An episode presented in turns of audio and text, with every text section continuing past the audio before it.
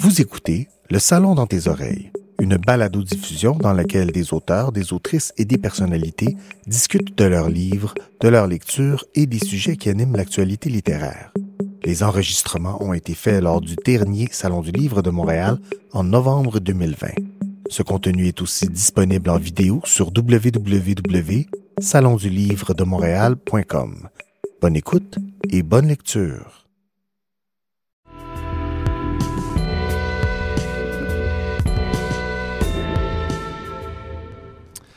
Bonjour! Bienvenue au Salon du Livre de Montréal, l'édition 2020. Une édition très spéciale, en fait, une édition 100% virtuelle, mais pas le moins complètement livresque. Je me présente, Nicolas Homais, je suis auteur, traducteur et animateur. Aujourd'hui, je suis ici pour une raison bien particulière. En fait, c'est pour animer une table ronde pour célébrer, entre autres choses, les livres, parce que c'est la fête du livre, n'est-ce pas, le Salon du Livre virtuel ou pas? Célébrer ceux qui les écrivent et ceux qui les publient. La table ronde a pour titre L'écriture jeunesse, parlons-en.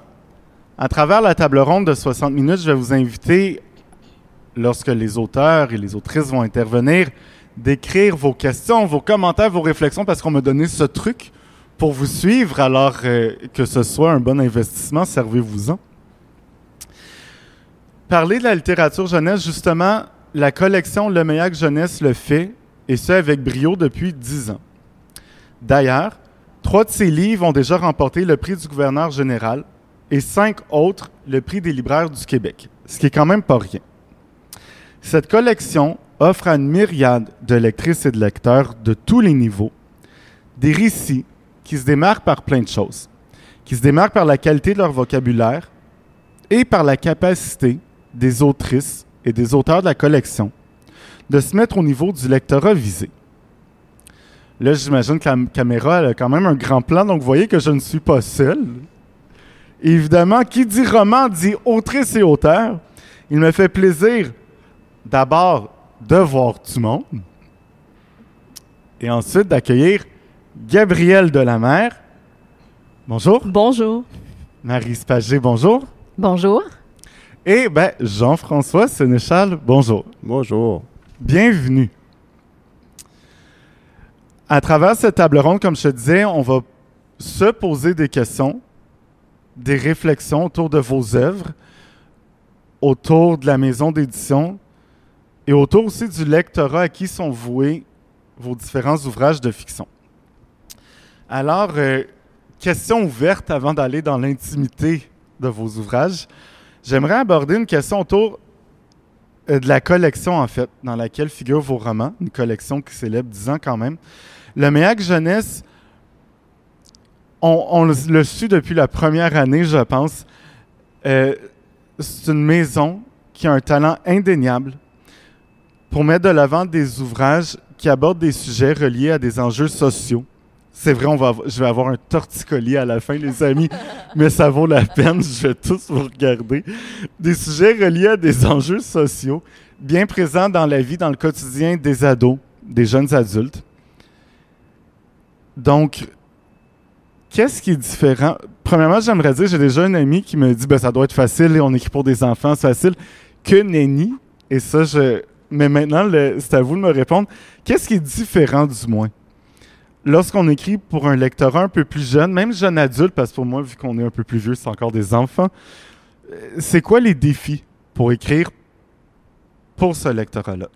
Est-ce que quelqu'un veut se lancer? Gabriel, je t'en prie. Je vais me lancer. Euh, moi, je trouve que le défi, c'est de, prendre vraiment la voix d'un jeune. Tu sais, de, bon, ça fait pas si longtemps que ça que j'ai été euh, jeune quand même, mais de se rappeler, tu sais, comment on envisage, comment on perçoit les choses euh, à ces époques-là, mais j'aime quand même euh, aborder les sujets euh, sans, trop vulgariser ou je sais, qu'en étant jeune, on est quand même intéressé à des sujets qui sont plus sérieux puis qui sont plus vieux. Donc, ça, c'est important pour moi. Donc, le défi, c'est plus se mettre à la place, peut-être, dans la peau du jeune narrateur. Puis souvent, ce que j'aime à travers ce que tu dis, c'est que les jeunes, puis ça, c'est un défi, puis vous, vous, ça, vous avez su le relever à travers vos ouvrages, mais plein d'autres auteurs aussi, c'est ne sont pas abrutis, les ados les jeunes adultes, puis sont, euh, sont ouverts et sont prêts à recevoir bien des sujets.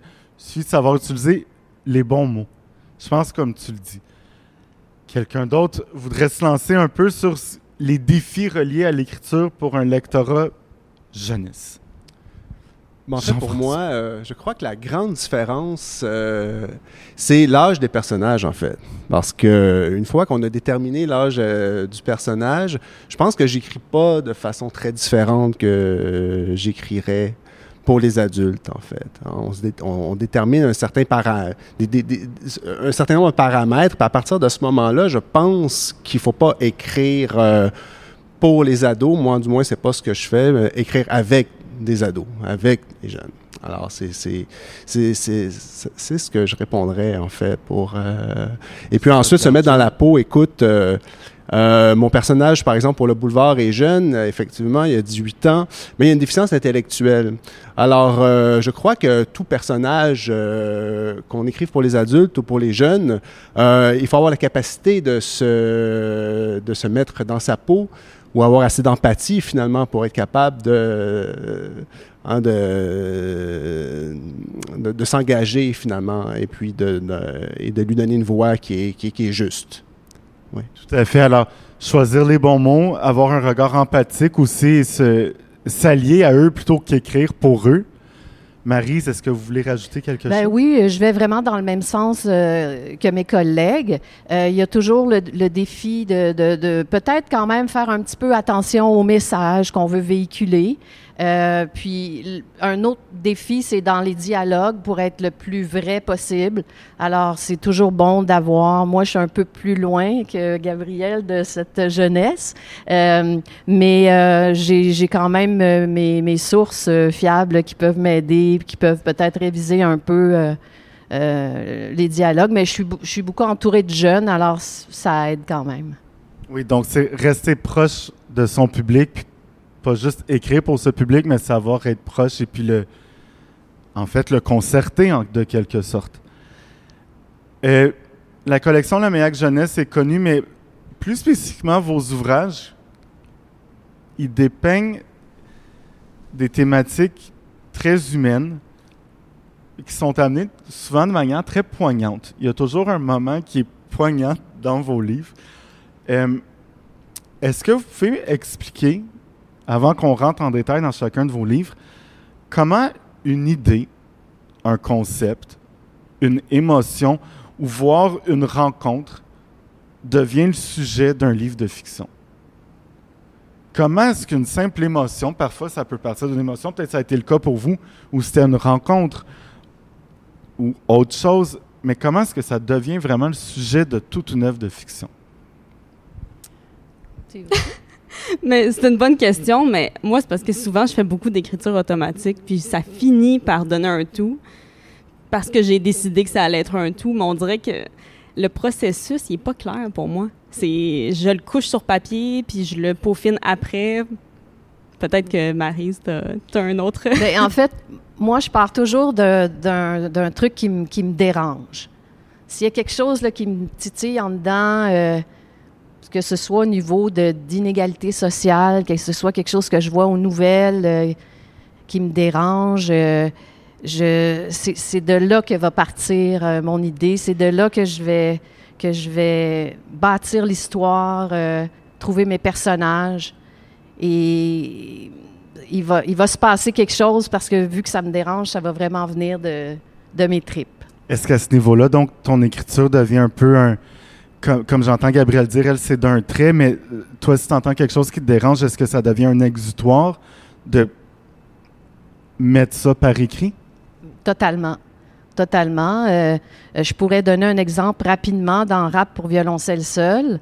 ça, a été un, ça a été une sorte de thérapie pour moi parce que mon, mon plus jeune fils a fait un grave accident. Et euh, ben, mon personnage le fait aussi. C'est pas le même contexte, c'est pas les mêmes euh, os qui se sont brisés euh, exactement. Mais bref, ça, pour un parent, j'avais j'avais vécu un peu un choc post-traumatique, je dirais. Alors ça m'a vraiment aidé énormément à, l'exorciser. Euh, c'est pas toujours comme ça dans tous les livres, on s'entend. Faudrait pas que ce soit si dramatique, mais totalement, oui. L'écriture devient pas je ne vais pas faire clinique, là, dire que ça devient une sorte de thérapie, mais autant qu'il y a des gens qui vont euh, peindre une toile, qui vont, ils vont vraiment exorciser à travers l'art. Puis l'écriture, on se l'entend, c'est de l'art. Et toi, Jean-François, est-ce que tu peux expliquer comment un concept ou, je sais pas dans ton cas, peut-être une émotion, une rencontre devient un sujet d'œuvre de fiction et c'est c'est pas rien de le faire en fiction, de prendre quelque chose de réel, puis il faut quand même le fignoler, le traficoter pour que ça devienne de la fiction. Moi, c'est souvent une espèce de constellation de choses finalement qui finissent par donner euh, un roman. Ça peut être des lieux, euh, ça peut être effectivement des idées. Euh, on parle aussi beaucoup tout le temps. Enfin, je crois que les auteurs en général, là, leur sensibilité est beaucoup mise à profit dans ce qu'ils ce qu'ils écrivent.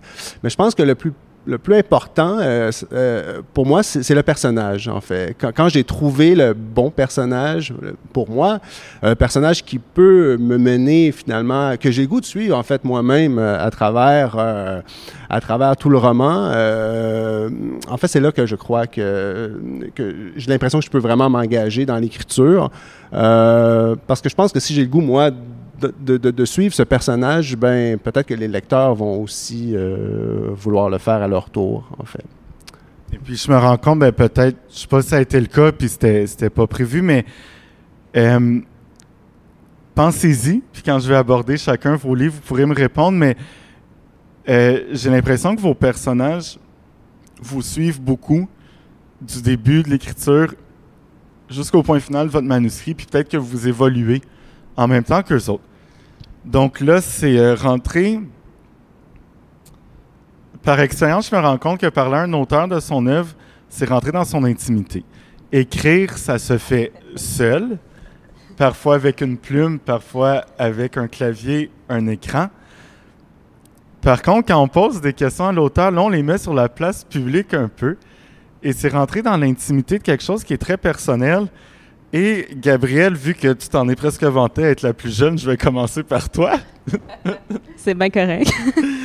Alors, Gabrielle, puis là, tu vois, j'ai amené mes, exemplaires à moi. là, je, vais, tiens, je vais oser, mais vous allez les avoir à l'écran, c'est une évidence même. Clara, en désordre, c'est ton premier roman. Oui. Un tour de force, un tour de force que je veux pas, je vais te faire plaisir, mais j'ai Amélie Nothomb a ce pouvoir-là en moins de 90 pages. faut être brillant pour faire vivre tant de choses en moins de 90 pages. Merci. Toi, tu réussis à, ce que Clara, parce que je, t'oublie, une fois que c'est le personnage qui me parle, j'oublie l'autrice ou l'auteur. Clara, l'héroïne de l'histoire, va faire vivre aux lectrices et aux lecteurs un vrai melting pot d'émotions de toutes sortes. En fait, il y en a pour tous les goûts. Puis il y a des jeunes, il y a des ados de de tout genre, donc c'est parfait. Il est question d'anxiété, d'abandon et de ce désir si humain de vouloir tant être aimé en quelque part dans sa vie. Clara, ben, comme tout le monde, hein, elle est deux choses. Elle est attachante et vulnérable à la fois. Euh, ton personnage revisite en même temps que les lecteurs ses dernières années de vie, en fait, toutes ses années de vie avant le cégep, puis elle souhaite par-dessus tout de grâce un renouveau pour cette étape marquante euh, de la vie d'une jeune adulte. Gabriel, en quoi est-ce que Clara te ressemble ou est complètement l'inverse de toi, mais surtout, est-ce que l'entrée au cégep, selon toi, c'est une période marquante pour tous les jeunes qui vont la vivre? Autre bonne question. Euh, c'est sûr que Clara est très, très proche de moi, de, de comment j'étais à cet âge-là. Je me suis beaucoup inspirée de comment je voyais les choses, puis, puis des émotions que j'avais moi-même. Fait que le melting pot, c'était, c'était pas mal ça que je me souviens que j'avais en tête.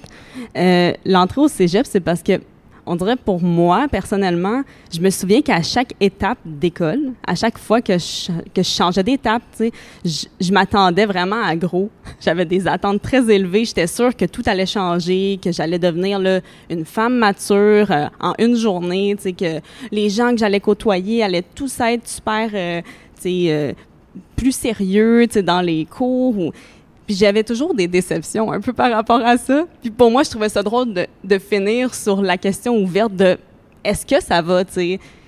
Donc je me dis, Ben pour, chaque jeune, c'est sûrement différent. Je puise dans mes souvenirs, mais j'ai connu d'autres personnes qui ne voyaient pas les choses de cette façon-là. Donc, c'est sûr que non, ça va peut-être pas rejoindre profondément tout le monde, mais ceux qui me ressemblent ou qui m'ont ressemblé quand j'étais plus jeune, oui, je pense que oui. Puis je me rends compte que ce que tu as abordé, puis on, je vais arrêter de parler d'âge, puis après je vais, je vais m'interrompre avec Ouais. une question qui est rentrée. Mais c'est que les jeunes d'aujourd'hui sont de plus en plus anxieux. Je me rends compte et tu parles beaucoup de troubles d'anxiété. Mais en fait, Clara, nous, euh, je veux dire, on vit euh, un petit trouble panique, là, une fois une page à l'autre, des fois, avec elle. Euh, est-ce que, comme Clara, par contre, pas pour parler des troubles paniques, mais du côté nostalgique, est-ce que tu as ce côté-là où, pas que tu viens en permanence, mais pour toi, les souvenirs te suivent toujours, puis peut-être même avant d'agir, tu vas replonger dans tes souvenirs avant de prendre une décision. Est-ce que tu as ce côté-là nostalgique, puis de revivre les émotions de ton passé? Je pense que je l'avais plus avant, puis un peu comme euh, Maryse en a parlé tantôt, le côté thérapeutique. Euh, je pense que pour ce roman-là, c'était nécessaire pour moi de replonger là-dedans puis d'être beaucoup dans le passé pour exorciser, pour mettre, une espèce de catharsis d'émotions là, là-dedans. Mais non, mes prochains romans sont pas tous comme ça, puis euh, je suis beaucoup plus dans le présent et d'anticiper euh, autre chose. Mais c'est moins. C'est la nostalgie, peut-être. Peut-être qu'on porte toute une petite nostalgie, mais je- de moins en moins, je pense. Il va quand même avoir 30 ans, là. Ça. Bon, on va arrêter sur ça. Fallait finir sur les âges, tu sais, fallait boucler. Ouais, on n'avait pas demandé de chiffres, hein, quand même. Oups. Ça, c'est délicieux. Bon, ben, continuons.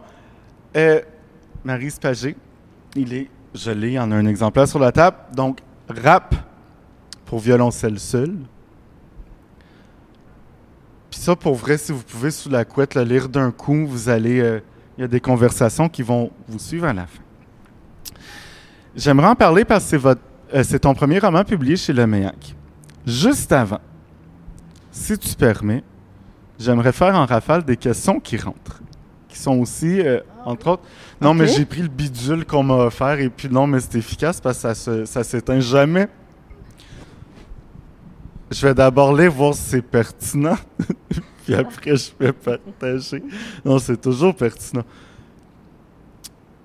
Marise, avant de prendre parole, je vais vous laisser répondre, puis après je vais peut-être oser euh, vous laisser répondre les autres avant que Marise nous parle de son livre.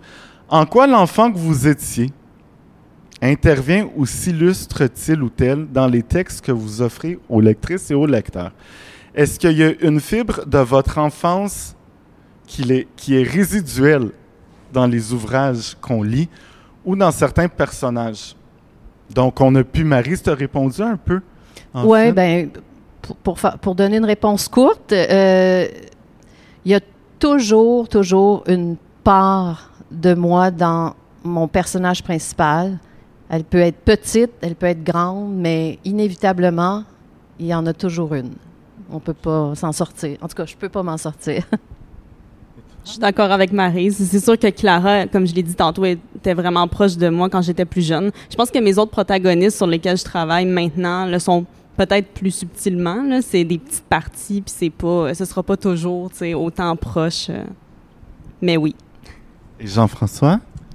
Ça dépend de mes personnages, euh, je dirais. Euh, pour Chris, dans le boulevard, euh, oui, évidemment, j'ai j'ai tenté de... de- de- oui, il y a une part de, moi euh, dans Chris, c'est sûr. Et puis, euh, même, je pense que allé chercher des souvenirs spécifiques. Des fois, il y a des, scènes qui sont vraiment basées sur... euh, parce que quand on veut... quand on a une idée de, de, de, scène, d'événements, de relations entre personnages, on, on se- pose la question comment je vais, comment je vais le faire? Alors, des fois, c'est une, une façon euh, facile, mais aussi efficace de plonger dans ses, propres souvenirs et de voir comment on, peut avoir vécu ce genre de, de choses. Alors, ça apporte des réponses euh, parfois. Donc, les personnages sont peut-être jamais loin de leur créateur. Puis, Gabriel, dans ton cas, vu que c'est un premier roman, tu disais que tes prochains protagonistes sont peut-être moins proches que tu l'étais de Clara. Peut-être, comme disait Marie, c'est un exutoire écrit. Tu as peut-être passé bien des choses à travers le personnage de Clara qui était très près de toi, que tu laisses peut-être la chance aux autres d'avoir leur Probablement, oui. produit. Oui. Mais je pense que tôt ou tard, il y a un petit quelque chose à travers euh, vos personnages qui vous ressemblent. Avant de passer aux autres questions, j'aimerais revenir donc à Rap pour violoncelle seul. Euh, ce roman touchant est un de mes genres de romans préférés où on parle de l'intergénérationnel. Ça met en scène, en fait, deux, généra deux personnages bien distincts, mais deux générations tout aussi distinctes qu'on se le dise. Euh, L'un incarné par Malik et l'autre, et je l'ai noté parce que je sais que c'est Marius, mais c'est qui? La Rochelle. Marius La Rochelle. Euh, un septuagénaire qui est en maison de retraite. Il est, on, vous allez l'adorer. Ce qui est fascinant dans ton roman, c'est les dialogues. C'est pas évident de mettre, euh, pas en dualité, mais de marier deux univers distincts parce qu'il faut pas que les dialogues soient les mêmes. Faut qu'on comprenne que même s'il y a une séparation en deux univers, des décennies qui les séparent, ben le vocabulaire n'était pas le même non plus. En fait, la manière dont Malik et Marius parlent, ça, leur personnalité unique jaillissent de leur dialogue. Mais comment est-ce que tu conçois les dialogues? Comment décider si telle scène va être une scène en dialogue ou plutôt en discours indirect, par, par exemple? Ça, c'est une bonne question. Euh, D'ailleurs, je suis en plein dans un, travail présentement euh, euh, là-dedans parce que j'adore les dialogues. Moi, je viens de la télé, tu sais. Fait que c'est sûr que j'adore les dialogues. J'aimerais ça écrire un livre où il n'y aurait que des dialogues, mais c'est pas ça la littérature nécessairement. Puis là, je suis en train de travailler un nouveau roman où je fais l'exercice, je me fais vraiment violence de ne pas avoir de dialogue ou à peu près pas. Et c'est- très différent. Je trouve que c'est complètement fou l'émotion qu'on peut passer dans des dialogues, dans des silences même. Tu sais, des, des fois, dans des dialogues, on, on met des silences aussi. Euh, et, et- et là, le prochain livre, il n'y a, pas de dialogue et, et j'ai- peur que l'émotion ne passe pas parce que c'est, je dirais, un de mes, un- je dis un de mes points forts, c'est ce qu'on me dit, là. Je, je réussis à faire pleurer. J'aime ça faire pleurer le monde. Non, mais sans blague, j'aime les faire rire Je aussi. vous le confirme. Mais j'aime les faire rire. Et, c'est cet amalgame d'émotions, je trouve, qui fait qu'on est touché parce qu'on passe du, du rire au du rire aux pleurs. Mais bref, la question, euh, j'ai- un peu de misère à, répondre à la question par rapport à, ça parce que pour moi, le, le dialogue, c'est j'aime ça, j'aime ça faire parler mes personnages, tu sais. Euh, j'ai comme un peu oublié ta question de départ parce que je suis partie là, dans l'idée que là, présentement, il n'y en a pas de dialogue, puis je suis complètement. euh, Ben, en fait, c'était un- pas loin de ça. J'aime quand tu dis la force des dialogues, puis c'était un peu ça. La question, c'est de savoir comment est-ce qu'il y a des émotions que tu tiens à ce qui passe par un dialogue parce que ça serait impossible de les faire passer avec un discours indirect, par contre, la narration uniquement? Ben, en fait, euh, en- entre deux personnages, euh, c'est clair que, que les émotions passent beaucoup par le dialogue. Quand le personnage est seul, il, va parler de ce qu'il pense, de ce qui se passe dans sa tête. Mais justement, il faut, c'est à double tranchant, je trouve. Il faut réussir à ce que le lecteur embarque dans la tête de ce personnage-là, versus les dialogues où euh, on est plus comme spectateur, puis on peut quand même bien embarquer. Euh, ben c'est pas facile tout ça. C'est- je pourrais pas t'expliquer comment comment je fais parce que ça se fait puis c'est tout, tu sais. Puis c'est une force parce que une pièce de théâtre, c'est que ça, du dialogue, bon, avec des didascalies, tout ça, mais c'est pas évident, mais ça permet un rendu émotionnel, émotif, qui peut peut-être pas se faire des fois à travers une narration. C'est dur de faire crier un paragraphe qui est narré, alors qu'un personnage peut crier. Euh, avant de passer à Jean-François, il y a une autre question qui est rentrée, puis je vais la poser parce que sinon ça va vendre le punch de ma question que je vais poser à Jean-François à la fin, parce que ça parle de fin. Puis Jean-François, on va y arriver en parlant de finalité euh, romanesque. Mais juste avant, pour tout le monde, moi je vais poser une question personnelle parce que j'ai le droit, après tout, c'est moi qui ai le micro. Est-ce que, à travers chacun de vos livres, on peut pleurer? Puis te dit que tu as une force, puis je, te le confirme. Mais ça, est-ce que c'est voulu? Est-ce que vous pensez que ça fait du bien pleurer quand on lit?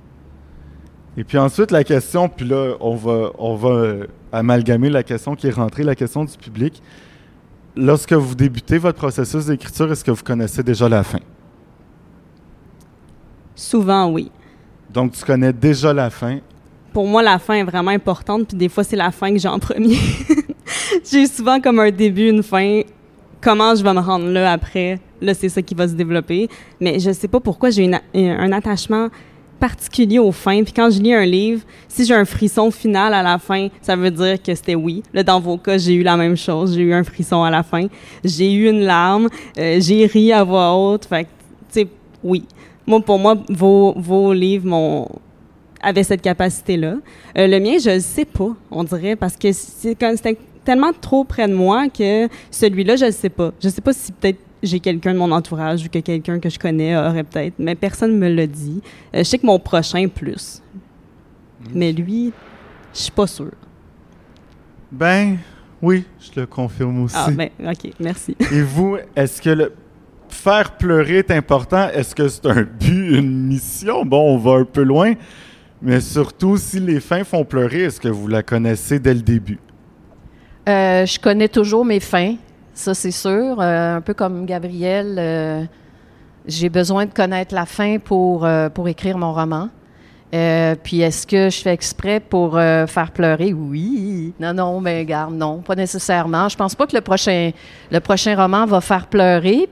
C'est drôle parce que puis ça me dérange, on dirait. Je le trouve peut-être euh, c'est parce qu'il est trop intellectualisé ou euh, je, ça me dérange, mais en même temps, euh, je suis allée vers autre chose. J'ai eu envie d'essayer autre chose. Puis, euh, ben, advienne que pourra, mais, mais quand les gens me disent qu'ils ont pleuré, je, je suis contente. Est-ce que c'est un peu mission accomplie? Ben, pas, pas à ce point-là. Pas à ce point-là. Je pense pas que ce soit, ce soit pensé. C'est juste que quand je regarde un film, quand je lis un livre, si je suis touchée au point où je vais avoir des larmes, je me dis, oh, oui, mission accomplie euh, pour l'auteur. Donc, si je réussis ça, ben, ouais, tant mieux.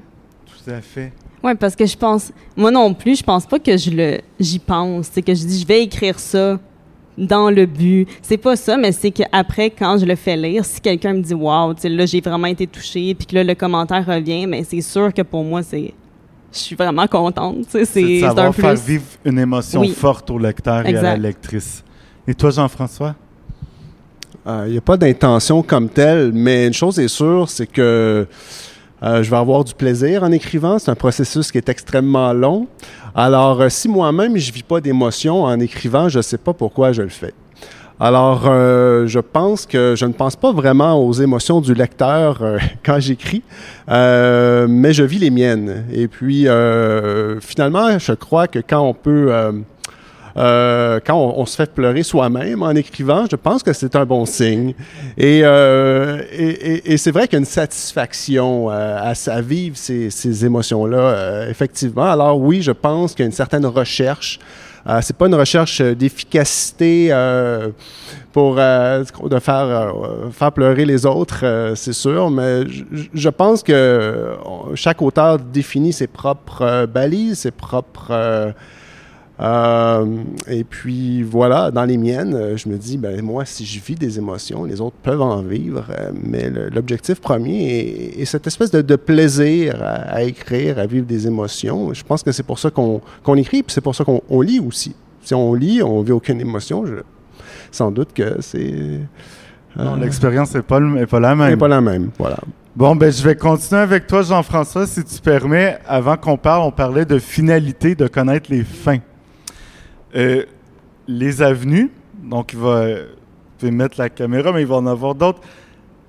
C'est juste un livre parmi trois qui marque la fin d'un cycle littéraire touchant, inoubliable, qui met en Chris, Chris que j'oublierai jamais, euh, qui vit, bon, je veux dire, qui vit avec un handicap intellectuel, mais qui est tellement tout plein d'autres choses que ça. C'est pas ça qui le définit. Euh, le jour de ses 18 ans, on va se le rappeler, Chris a été abandonné par sa mère. On parle ici de l'abandon et vraiment une thématique qui rejoint beaucoup euh, ton univers dans Clara en désordre. Avec, puis là, je les ai mis ici. Donc, ça, c'est. Je vais oser tout défaire. Voilà. Alors, je vous parlais du boulevard. Chris redéfinit avec le boulevard c'est quoi une famille? De par ses rencontres qu'il va faire, il redéfinit vraiment c'est quoi le concept d'une famille qui est un noyau de sécurisant, sécuritaire de gens dont tu as besoin. Lui, fallait qu'il en trouve. Euh, vous le savez, le temps va vite dans la vie. Ça va la même chose pour Chris. On est rendu maintenant au carrefour. Il se retrouve maintenant à 20 ans en appart, boulot de concierge. Oui, boulot de concierge. Ce qu'il sécurise, c'est la vie rangée. Sa petite vie rangée, c'est pas métro boulot dodo dans son cas, mais c'est assez rangé.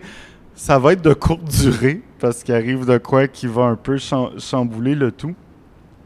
Alors sa vie sécurisante ne l'est plus autant. Et là, il est où les voici avec maintenant encore les avenues. Euh, c'est aussi l'arrivée du petit Joseph. Puis je veux pas trop en dire, mais Chris, il a pas lâché l'espoir de retrouver sa mère et surtout en se disant, ben, peut-être que là, avoir, si elle sait qu'elle a un petit-fils, à rigueur, il se dit peut-être que je vais mériter qu'elle m'aime moi puis qu'elle daigne revenir. C'est méga bouleversant, je veux pas trop en dire parce que je pense que les lectrices et lecteurs doivent le découvrir. Chris, c'est un personnage qui est tout sauf ordinaire. Même à sa manière, il est extraordinaire, selon moi il réussit à poser un regard très philosophique sur la vie malgré son handicap.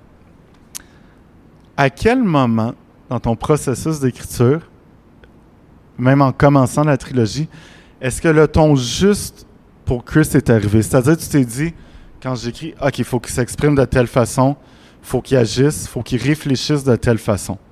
Ou est-ce que c'est venu naturellement? Euh, ben, en écrivant, il se passe toujours des petits miracles que j'appelle, c'est-à-dire euh, des choses qui n'existaient pas, puis à un moment donné, ça existe. Mm-hmm. Et puis, euh, j'allais chercher sans savoir ce que, ce que je cherchais, que je le cherchais lui. Et puis, euh, pour le boulevard, euh, ben, en fait, c'est ça. J'ai tenté plusieurs approches, plusieurs euh,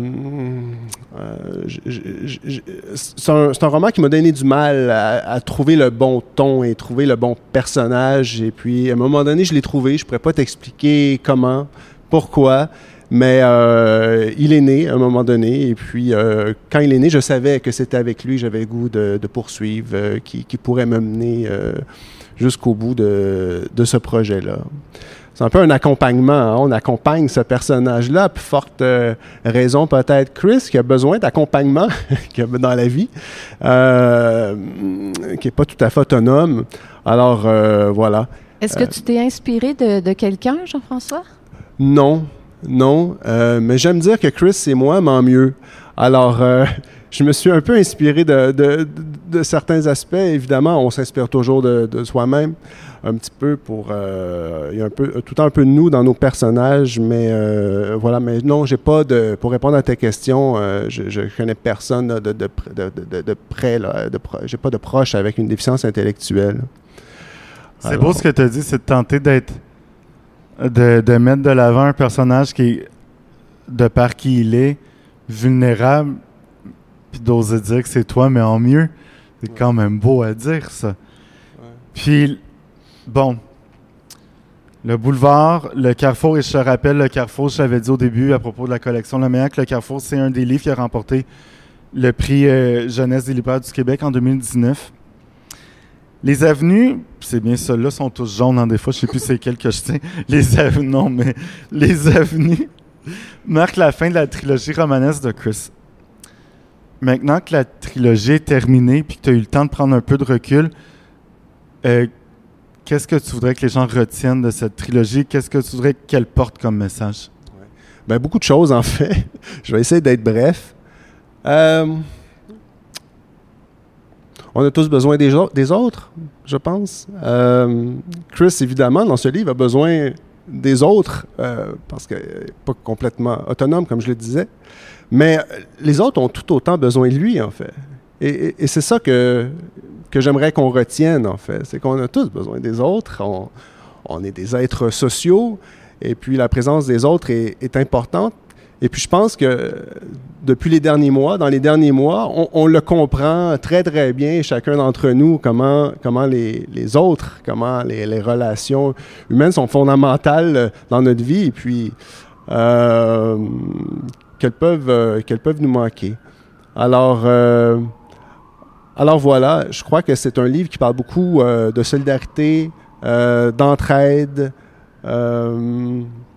euh, de rapport à l'autre. Et je pense que l'ensemble de mes livres, finalement, parlent un peu du même sujet avec des angles un peu différents. Je ne veux pas dire que je me répète, mais euh, je pense que chaque auteur a un peu ses, euh, ses marrants, ses, dada, ses, thèmes récurrents qui, euh, voilà. alors, ce sont. Chris, on se plaisait à le retrouver tel qu'il était à travers chaque livre, donc c'était plaisant qu'il revienne comme il était. Tu as dit quelque chose de très intéressant. je me permets de me tourner vers vous. Gabriel et Marie, est-ce que l'autre est tout aussi important que le personnage principal dans votre livre? Puis souvent, l'autre, c'est plus d'un. Est-ce que vos personnages votre personnage principal dans votre livre peut être qui elle est, qui il est, sans l'accompagnement de l'autre, des personnages, des autres protagonistes de vos livres? Est-ce qu'ils sont tout aussi importants? Euh, dans le cas de Rap pour violoncelle seul, c'est clairement les deux, le duo. C'est sûr que ça se passe du point de vue de, Malik, le jeune qui a 15 ans, mais c'est vraiment le duo improbable de Malik et Marius, qui lui a 76 ans. Puis euh, non, il peut pas. Euh, puis par rapport au, thème, moi, mon, thème de prédilection, comme tu dis, Jean-François, on en a toujours un. Moi, ça a toujours été les relations intergénérationnelles. Et il y en a toujours eu, mais comme en, deuxième plan. Et là, j'ai eu envie de dire, OK, bon, tu veux parler de ça? Ben go, parle-en, puis fais-en, fais-en vraiment une histoire. Puis l'idée, c'était vraiment de je dirais, de, dire, on, a tendance dans la vie, et c'est normal, à vouloir s'associer avec des personnes qui nous ressemblent, en amitié, en amour, euh, un peu partout au travail. Et, pourtant, c'est complètement fou ce que des personnes complètement différentes à l'opposé de nous peuvent nous apporter. C'est un peu le, message que j'avais envie de, transmettre dans, dans ce livre-là. Tout à fait. Et toi, Gabrielle? Euh, je pense que la voix des autres personnages dans ce livre-là est peut-être moins en premier plan, mais clairement, ça a, ça a une portée, juste dans justement euh, le manque ou la quête que Clara a des autres, du, du regard des autres, de l'amour des autres. Donc, euh, oui, les autres sont très importants. C'est ce qui crée un tout, j'imagine. Parlant de personnages, je vais reprendre la, tablette virtuelle SLM 2020 pour vous poser la question suivante. Vos personnages, qu'ils soient des personnages principaux, des personnages secondaires ou des personnages de passage, même si c'est une infirmière qu'on voit 10 secondes, qu'on lit pendant 10 secondes, est-ce qu'ils vous habitent et même une fois que vous avez posé votre crayon, que le manuscrit est déposé et que commence l'interminable travail de révision et tout autre, est-ce que vos personnages continuent à vous habiter? Sont-ils part de vous alors une part d'altérité en vous-même? Tu veux pas commencer, hein? Je te vois.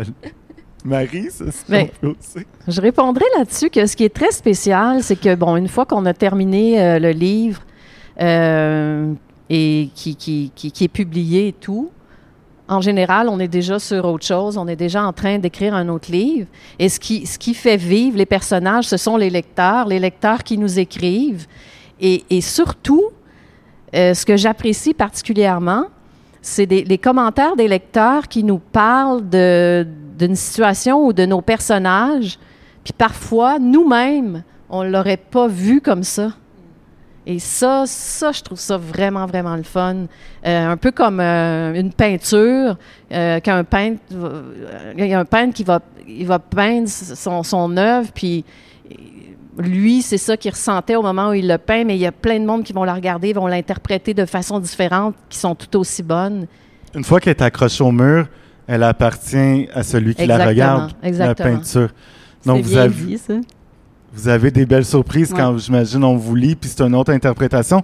Euh, est-ce que vous avez tendance à dire non, non, c'est pas ça que je voulais dire, ou justement, ça t'appartient? Moi, je suis très ouverte à au retour. J'aime beaucoup ça, avoir d'autres visions. je vais, je vais pas me prononcer comme, mais c'est pas ce que je voulais dire. Mais c'est sûr que ça peut devenir une discussion de, ah, c'est intéressant parce que c'est pas ce que j'avais en tête, mais cette nouvelle façon de voir les choses-là, je l'aime. Puis oui, je pense que les, les personnages, un peu, j'ai l'impression qu'on les relâche, on les laisse aller, tu sais. Puis après, ben, ils vivent dans le regard des autres, justement, puis dans les quand on en reparle, comme aujourd'hui, en fait. Mais c'est vrai parce que moi aussi, tu sais, je suis passée à autre chose, mais quand je les retrouve, ben, ils m'habitent encore en arrière-plan, si on veut. Marise, tu voulais rajouter quelque Ben chose? non, je, Ouais, je- non, je, je suis d'accord. euh, et puis, il faut. On, on continue de les aimer, je dirais. C'est important parce que si on les aime plus, il faut se poser des questions. Toi, Jean-François, ils vont te suivre longtemps, surtout un?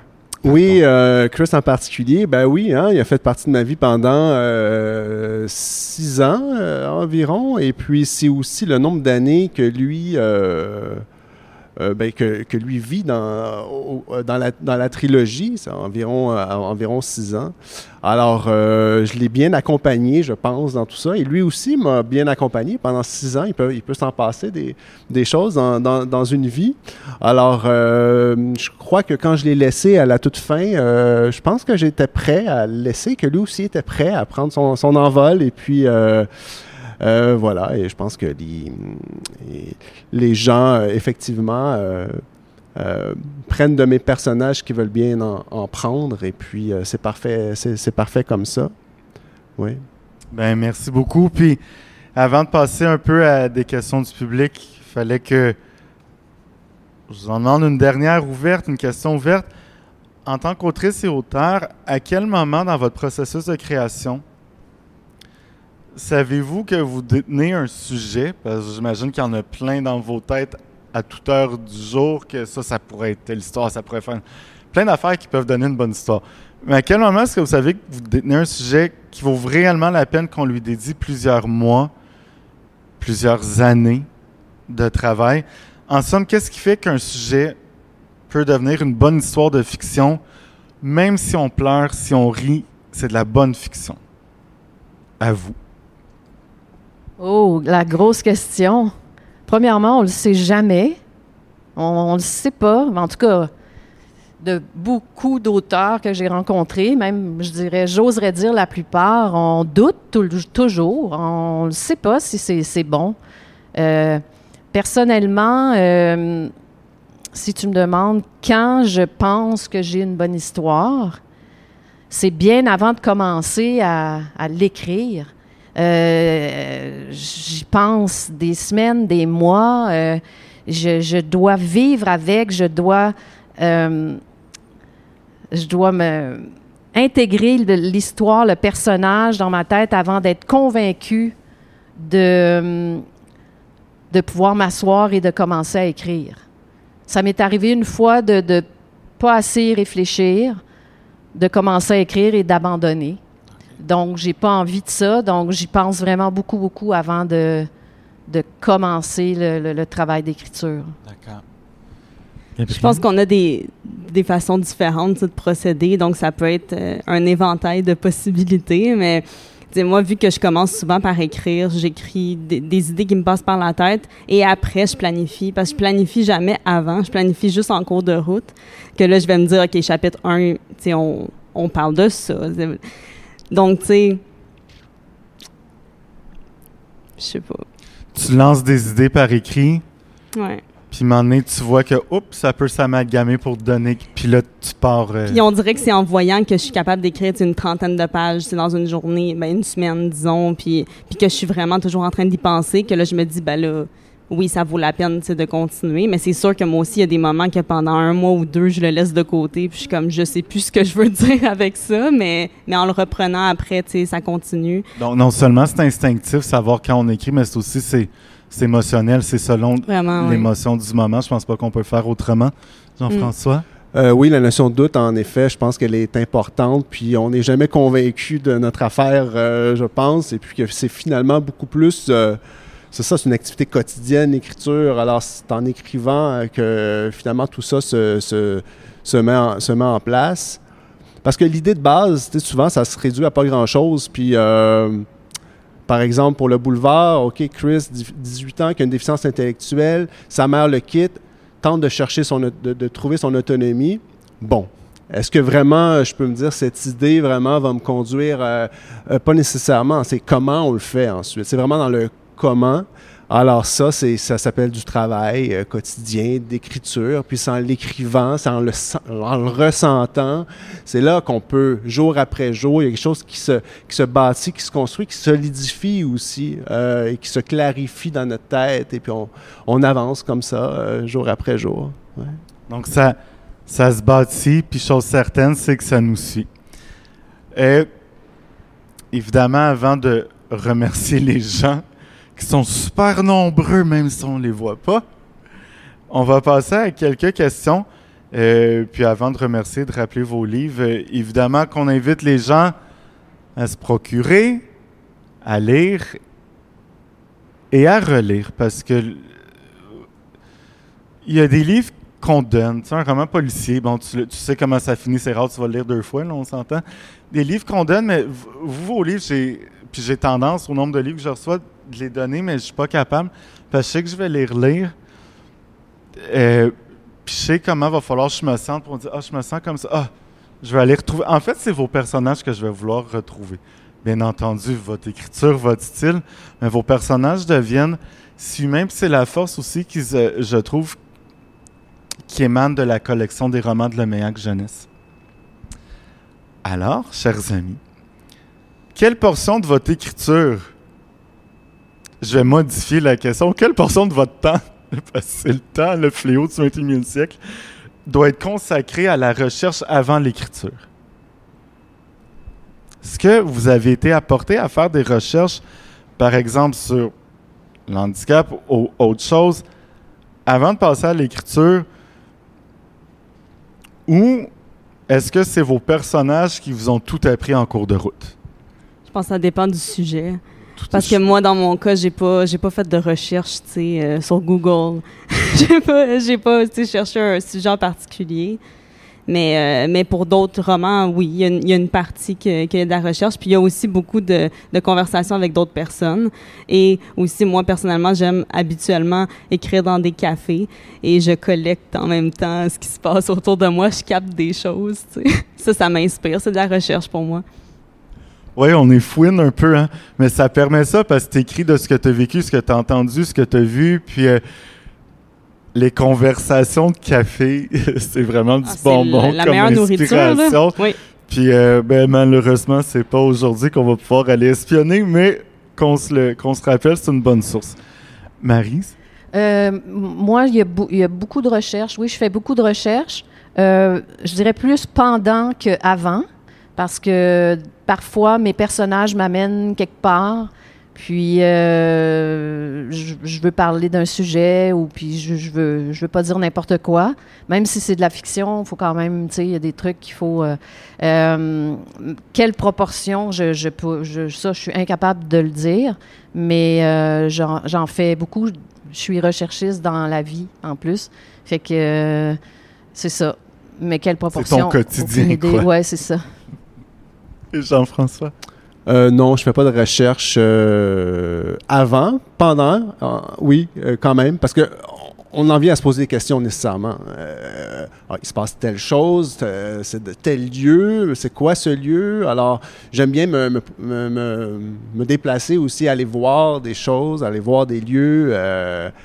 Euh, ouais, euh, il faut, il, faut, il, faut, il, faut, il faut le vivre aussi. Alors, euh, oui, j'ai évidemment pour Chris qui a une déficience intellectuelle, j'ai aussi euh, euh, communiqué avec, contacté des gens avec une déficience ou sans déficience, des gens qui, qui travaillent avec eux, alors avec les gens qui ont, qui ont une déficience. Alors, voilà. Puis j'imagine, c'est important, puis je le répète, puis je, je parle à des convaincus, mais quand on a un doute, on fait une petite recherche, surtout quand on, on veut pas mettre n'importe quoi dans les mains d'un ado, d'un enfant. Donc, c'est il y a un travail rigoureux, peu importe le lectorat qu'on vise derrière le travail d'écriture. Je rajouterais que la littérature, c'est pas l'importance, c'est pas tant la le réalisme que la crédibilité en fait. Ça reste de l'invention. Alors il faut faire attention à, à ça aussi. C'est-à-dire, on n'écrit pas des essais, c'est de la littérature. Euh, on me demande, euh, Chris, qui a une déficience intellectuelle, est-ce que vraiment euh, euh, c'est réaliste? Est-ce qu'il est comme ça? Je dis, mais c'est Chris. Pourquoi il serait différent? Oui, ça reste des gens uniques. Ça reste des gens uniques. C'est comme je te dis, euh, toi, euh, comme non, euh, personne qui n'a pas une déficience intellectuelle, es-tu représentatif? Tu vas dire, ben, je suis moi-même. Alors, c'est vrai pour Chris aussi. Alors, euh, ouais. Oui, puis c'est. Il n'y a pas être autrement de qui il est. Comme vos personnages. Ouais, mais est-ce que tu t'es assuré que c'était vraiment des troubles paniques, qu'elle souffrait, ton personnage, parce que cliniquement, est-ce que c'est. Garde elle-même. Ce qu'elle vit, c'est ça. Puis je pense que c'est. Ça, c'est représentatif de la C'est réalité, je trouve. représentatif. C'est vraiment... euh, on est tous uniques et on vit ça des choses uniques. humanise, ça humanise vos œuvres, tant vos, vos personnages que la- euh, l'œuvre au complet. Alors là, il Euh, reste Je voulais juste rajouter bien aussi sûr, que la question des, du thème aussi, euh, c'est-à-dire euh, mon, mon roman parle pas de déficience intellectuelle, ton roman parle pas de, de c'est pas des essais sur un sujet. Non. Alors le sujet nourrit notre, euh, notre, notre, euh, nos, nos- œuvres, mais euh, ils se réduisent pas, les œuvres se réduisent pas à des, à des, à des sujets, à des thèmes. Euh, mon roman n'est pas un livre sur la déficience Pas intellectuelle. du tout. Puis Ouais. comme je disais au début, Chris, c'est pas un. Il est tellement tout plein d'autres choses Tout à fait. que ça, c'est ce qui fait qu'il est lui. Si vous permettez, je vais vous poser quelques questions du public qui sont bien au rendez-vous. On est ravis, premièrement. Ah bon, ça, c'est pas mal. Alors, il y a une école qui nous suit, l'école Saint-Jean-Baptiste. Et le groupe 203 de l'école Saint-Jean-Baptiste veut savoir, je trouve ça, des- je trouve ça charmant, Bonjour, le groupe 203. de l'école Saint-Jean-Baptiste. Qu'est-ce que vous trouvez, qu'est-ce que vous trouvez, pardon, le plus difficile dans la création d'un roman? Est-ce que c'est le début? Est-ce que c'est inventé? À vous? C'est pas évident comme question quand C'est même. pas une évident. C'est une excellente question, en fait. Oui, c'est une excellente question. L'assiduité, la, la- la persévérance, comme dans un peu n'importe quoi. euh, l'écriture, c'est un peu comme un sport. Un, un sport, euh, comme- euh, bon, pas un sport extrême, un sport, une discipline sportive. Alors, euh, alors voilà, si on veut Est-ce que c'est quotidien? pour moi, ou- oui, en gros, essentiellement, idéalement, disons. J'aime bien quand c'est quotidien, c'est pas... Alors c'est ça, chaque jour, c'est comme quelqu'un qui s'entraîne, mais chaque jour, on, on y va. Il y a des journées qui sont... On n'est on est, on est pas bon du tout, euh, ça ne fonctionne pas, on peut effacer, euh, on peut arrêter, euh, mais je, je crois que c'est cette... euh, continuité-là, ce rythme-là qui nous permet finalement de...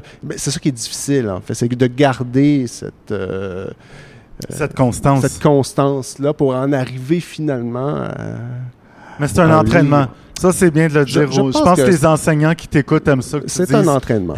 aiment ouais. bien ce que tu dis. Et vous, est-ce que c'est quotidien aussi? C'est Ben, routinier? Je dirais que justement, ce qui est le plus difficile, c'est que si on n'a pas eu cette discipline-là, par exemple, dans les derniers jours, les dernières semaines, là, c'est difficile parce que là, tu, ça fait, mettons, quatre jours que tu n'as pas visité ton livre, deux semaines des fois. Ça m'est arrivé récemment, euh, un mois.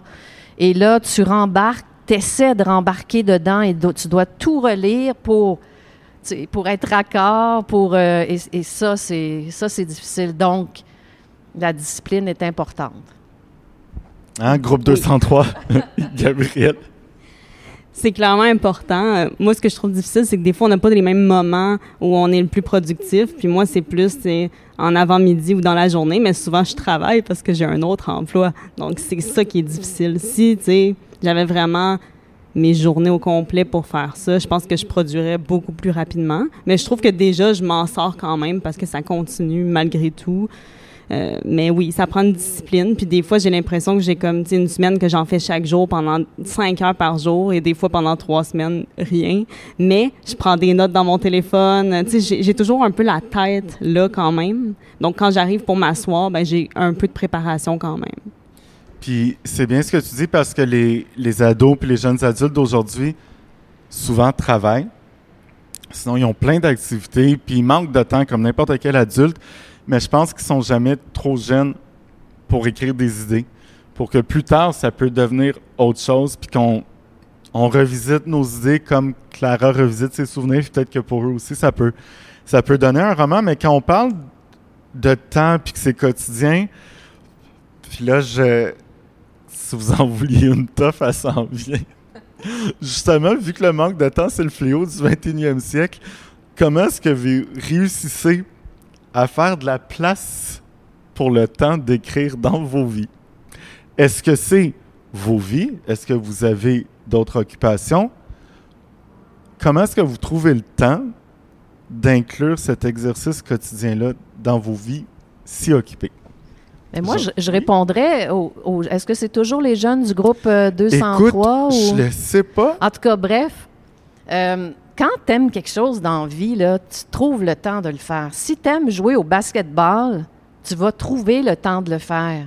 Et, ben, c'est- c'est aussi niaiseux que ça comme réponse, mais on, on finit par trouver le temps parce qu'on aime ça. Puis si ça, en- si ça embarque sur euh, quelque chose d'autre qu'on fera pas, euh, ben, ça va être ça parce qu'on. Ben, en tout cas, je parle pour moi, mais je pense que c'est pareil pour vous. Euh, quand c'est quand c'est ta passion, quand c'est un besoin, c'est un, besoin qu'on a d'écrire, on va trouver le temps. euh, on va se coucher plus tard. Ben, dans mon cas, parce Exact. que j'aime pas me lever tôt, mais c'est ça. Toi aussi, tu vas te coucher plus tard? Oui. Ou me lever plus tôt. Mais c'est sûr, tu sais, quand c'est une passion, comme tu dis, c'est que le faire, c'est agréable. Sais, je m'assois pas en disant, ah, il faut que j'écrive aujourd'hui. Je trouve ça passionnant et j'aime ça, puis ça me fait du bien de le faire. Puis quand j'ai trouvé une bonne idée ou que j'ai vraiment bien euh, développé, ben, je me sens bien. donc, je vais le faire. euh, oui. Je vais le mettre en Et place. toi, Jean-François? Ben, c'est très juste en fait. euh, écrire, c'est pas, c'est pas, c'est pas un devoir, euh, c'est pas une tâche qu'on est obligé de faire. Personne nous ou- nous oblige à le faire. Alors ça, ça doit venir de, de nous, de notre volonté en, en premier lieu. Euh, Il y a des jours plus difficiles que d'autres, euh, c'est évident, mais il faut le faire. Faut Ouais. le faire, tu as bien raison. Puis ça me permet de dire, je pense, il y a des lecteurs de tous les âges, je pense, qui nous écoutent en ce moment, euh, de tous les niveaux et qui aiment lire. Puis il y en a pour tous les goûts. C'est ce qui est génial avec la littérature. Marie, tu as dit quelque chose de brillant. Quand tu veux écrire, tu trouves le temps pour écrire. Il y a quelques années, à une remise de prix littéraire, la comédienne Pascale Monpetit a dit au public quand on veut lire dans la vie, on trouve le temps de lire. Si tu veux faire ton face machin, face machin le soir pendant une heure, ça revient à des choix. Donc on choisit, mais quand on veut, on trouve le temps pour faire ce qui nous passionne, ce qui nous tient à cœur. Alors, c'est le temps de vous dire merci, chère autrice, cher auteur. J'aimerais vous remercier et je, je, vais faire mes devoirs, comme on me dit de le faire. Alors, je les présente où? Gabrielle Delamer, qui a été présente avec nous. Merci Mais d'avoir présenté en désordre et les coulisses de la vie de Clara. Marise, merci infiniment d'avoir fait rire et pleurer à travers Un euh, grand plaisir. cette histoire intergénérationnelle. Donc, rap pour violoncelle seul. Et mon cher Jean-François, la fin de la trilogie de Chris. Ça s'appelle pas la trilogie de Chris en passant, mais c'est comme ça que je l'ai nommé. Donc, Les Avenues. Merci. Merci beaucoup. Merci à toi. Merci à la collection Le Meillac Jeunesse, qui depuis dix ans publie des livres émouvants, poignants. Et félicitations pour vos 10 bougies. Surtout, j'invite les gens qui nous ont écoutés à découvrir, à redécouvrir. Peut-être si vous les avez déjà lus, vous allez les relire autrement après cette table ronde. Euh, je vous invite surtout à rester à la vue, à l'affût pour les autres, euh, les autres activités virtuelles pendant le Salon du Livre de Montréal. Je vous souhaite un bon salive, un bon salon du livre, pardon. Je vous dis à très bientôt. Et surtout, s'il y a une dernière question de dernière minute, il nous reste quelques secondes. Sinon, je voudrais vous remercier personnellement parce que j'ai tout lu. Euh, tu sais comment j'apprécie tes livres. Ça m'a bouleversé. Ton livre, je l'ai acheté quatre fois. À l'offrir à quatre personnes, deux ados et deux personnes âgées. Je trouve qu'il n'y a pas d'âge pour lire une belle histoire. Vos livres, Clara devrait se trouver dans toutes les mains des jeunes qui rentrent au cégep. Ça devrait être, tu sais, on te remet ta carte étudiante, on te remet ce livre-là en même temps. Puis même avant, on parle de la maternelle avec son ami qui l'est plus. Puis euh, vos livres si c'est moi qui ont su émouvoir, je peux pas être le seul. Donc, je vous remercie. Chers amis, je vous souhaite un bon voyage de lecture à travers ces livres, ces romans, puis surtout que votre voyage de lectrice de lecteur ne s'arrête jamais. Bon salon virtuel. Merci, merci. À très bientôt.